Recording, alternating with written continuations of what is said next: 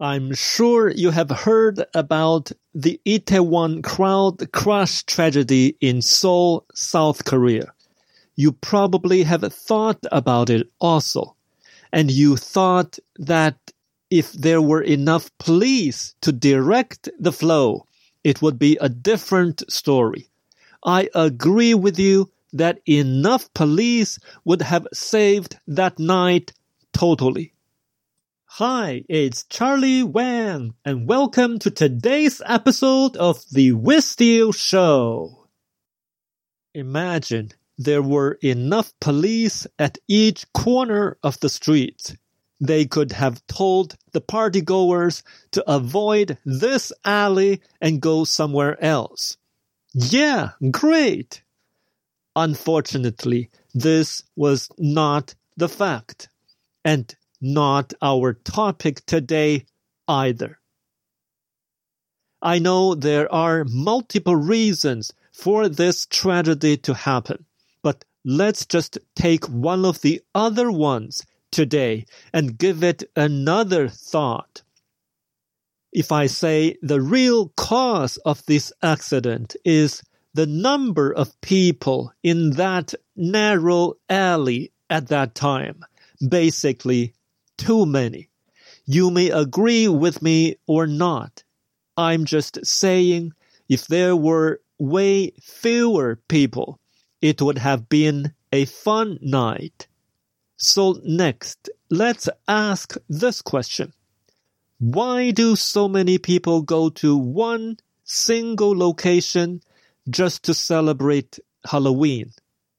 To make it simple, the answer must be that they thought going to Itaewon was the best choice to have the most fun.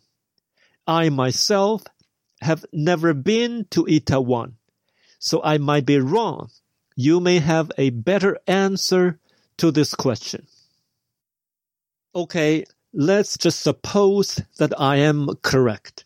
That most people who chose to go to Itaewon on that night really did agree that they would be having the most fun there. There is nothing wrong though. Now, let's suppose you are one of the people who were there as well.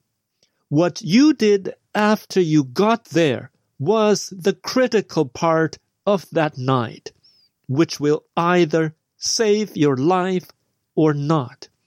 What don't get it yet? No problem. No rush. Please keep listening with your full attention. You wanted to have fun, and you got there with your friends, and you saw many people like you guys or gals were also there. Now, pay attention. I bet all you had in your mind was having fun. You may have thought that, wow, bingo, so many people. See, I was right. I made the right decision to come here tonight. A quick mental switch to extreme sports, for instance, skydiving. Why would you double check to make sure your parachute is ready. Or strap yourself to a professional coach before jumping out of the plane.